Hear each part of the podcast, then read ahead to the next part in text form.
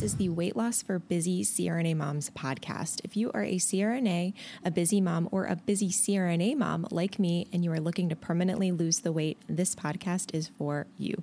Like you, I've struggled with my weight. I couldn't figure out how to get it off, and more importantly, keep it off.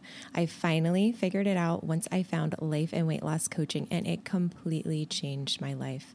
I approach weight loss from an entirely different way using my brain, and I am here to help you do the same. Each week, I'm going to give you helpful tips and coaching tools to help you use your brain to get you where you want to be with your weight loss goals. I'm here for you. I can help you. And if I can lose the weight, anyone can. Let's get started.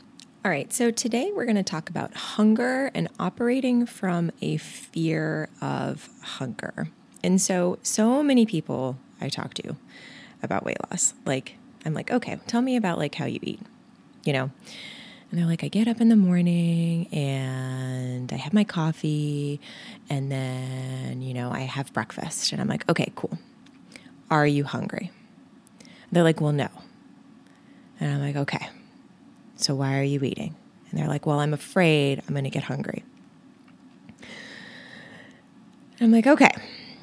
Why are we so afraid of being hungry? Like, what is the fear around being hungry? Because I'm going to tell you something. The way that I teach people to eat, there is not room for we I don't teach people to eat when they're not hungry. You eat when you're hungry, you stop when you are like have had enough. And that is how you eat. And so and you wonder, you know, I'm like, do you think that eating when you aren't hungry is contributing to your current results? Like and do you think the thought that I'm afraid of being hungry and I'm going to eat when I'm not hungry is contributing to your current results? Like just something to think about if we were to plug it into a model. Like what would what would that thought be creating for you? Okay. Well, let's get back to like why we're so afraid of being hungry. I I did this, you guys. I did this for years. Okay, years. I would get up in the morning, I'd have my coffee with like a shit ton of almond milk creamer, which is like full of sugar, by the way. And and probably like two Splenda packets, like no joke. I like my, my coffee like white and sugary. I would grab something easy to bring to work, like a granola bar or something. I'd eat it on the way because I'd be afraid of getting hungry. I'd be afraid that like I wouldn't get a morning break and I wouldn't be able to eat. Right? And I'm like, why was I so afraid? And I mean, I think there is a certain amount of PTSD that we have as like nurses and CRNAs. Like when you were in the ICU and you know, no one could cover you and you just had to like slam food in your mouth because you're there for 12 hours and like you're never really sure when you're going to get a meal, you know? Or, um, you know, I have memories of like it's lunchtime, you're starving. The guy that was like covering OB that was supposed to be available to give lunches has to do a crash section. You have like an add on aneurysm coiling, and the CRNA that looked like they might be available to give lunches to is like stuck in like this excessively long, like Da Vinci turned open X lap case. And you're like, awesome. It's 2 p.m. I still haven't eaten, right? So, like, we remember that. Our brains remember that.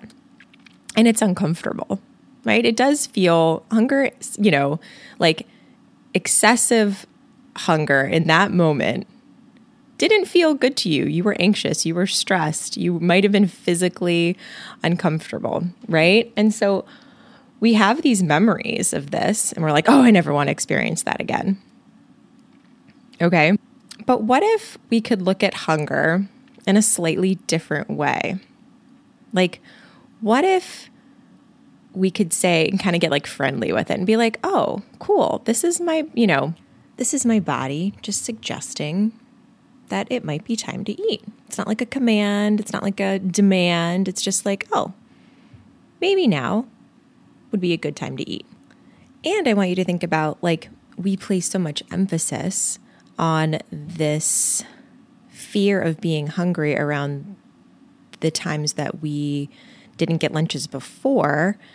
However, I want you to think about how often those things really happen, like how often that like all the stars align and like no one gets lunch. Okay. I want you to think about what actually ended up happening at the end of the day, like, were you okay? Did you survive? Was it as bad as you thought it was going to go, as, it, as you thought it was going to be? Did the hunger maybe even feel kind of crappy and then go away? You know, just like think about that. So I like to think about hunger like, oh, cool. Like this is this is great. My body is I'm, I'm, you know, telling me like maybe I could use some food right now. It's a suggestion to eat. When I'm hungry, I know that my insulin levels are probably low. So I'm like, awesome. This is actually kind of good because now my body, if I'm not available to like go and eat, I'm like, oh, cool. Then this is a great opportunity to give my body a chance to eat its own fat. Now, I know there are times that you will be at lunch you might not be hungry, but it's the only time you have to eat. Okay. I totally understand how to do that and like that that happens. This is how I would suggest that you navigate. If you're starting out really not hungry, I would just say eat to a positive 2 on the hunger scale and I've got a video about this on my website actually if you want some more immediate attention on it. Um, I would just eat to a positive 2 knowing that your body will probably fill up a little bit more or feel like more full faster because you're not starting from truly empty from like a truly like negative four hunger scale and go from there. As opposed to sitting there and like eating the full meal that you had anticipated and maybe like over overeating kind of by accident. That's how i would approach it. So so then here's the other thing. Okay. I think the reason another reason why I was so uncomfortable or people are so uncomfortable with hunger is that we our bodies are so hormonally out of whack that we really can't work together with them to manage hunger very well. Okay? Like when you are a sugar burner and when you eat sugar and flour all the time, your body and your brain is going to try to convince you in the form of like cravings and withdrawal symptoms and um, sometimes which might also feel like f- true physical hunger. It's going to convince you to eat to go and eat something. Like go and eat something with sugar or flour. Go and eat something so that it feels better. Go and eat something because you to get like a little dopamine hit and a hit of energy. Because it's so much easier and it's so much more efficient for you to just eat something to get the energy that you want and that your body needs, right?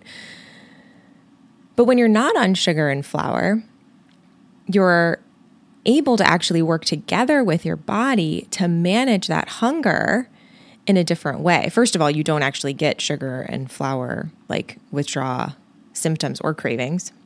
First of all, number one.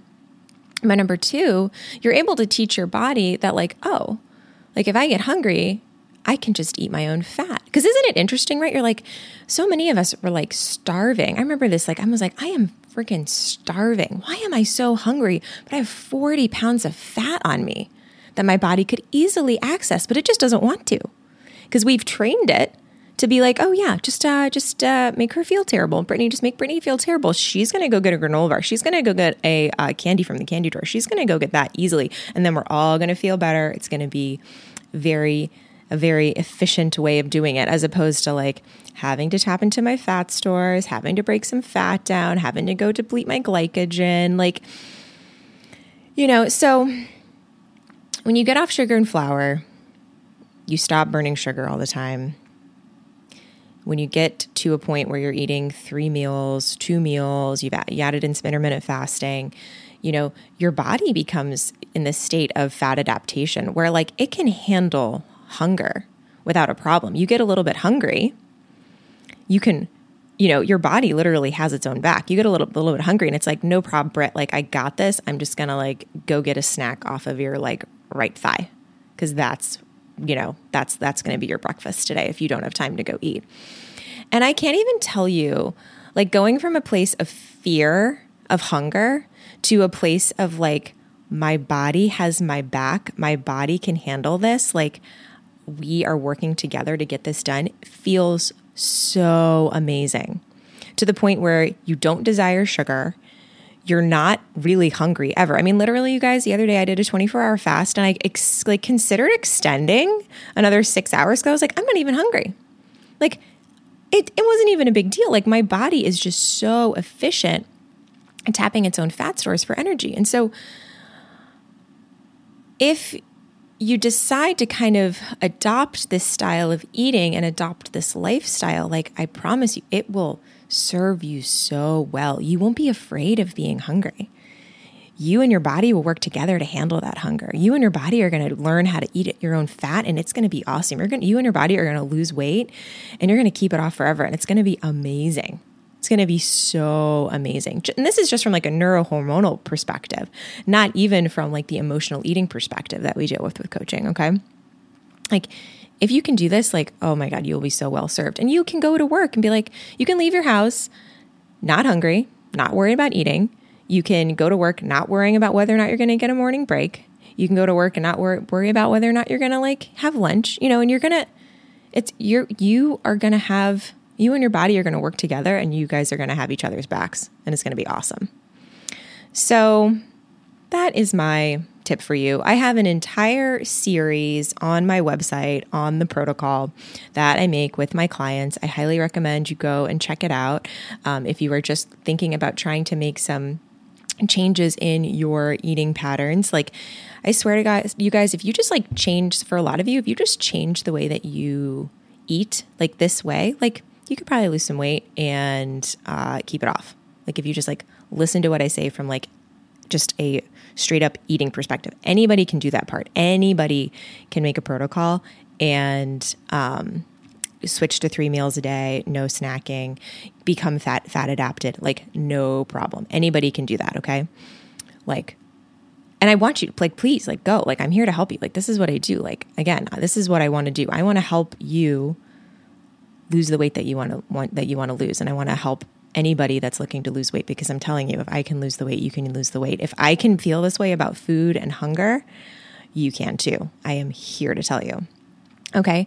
So, um yeah, go to my website, check out my videos, see if that's helpful. And again, if you want any additional help and you're like, "No, like that's not quite like I know I need this help and I'm to I'm to work on that, but like there's still like a part of me that's like really don't have like the emotional eating piece under control, like that's what I can help you with with coaching as well. Okay, guys. So I hope this was helpful. I will talk to you later. Have a great day. Bye.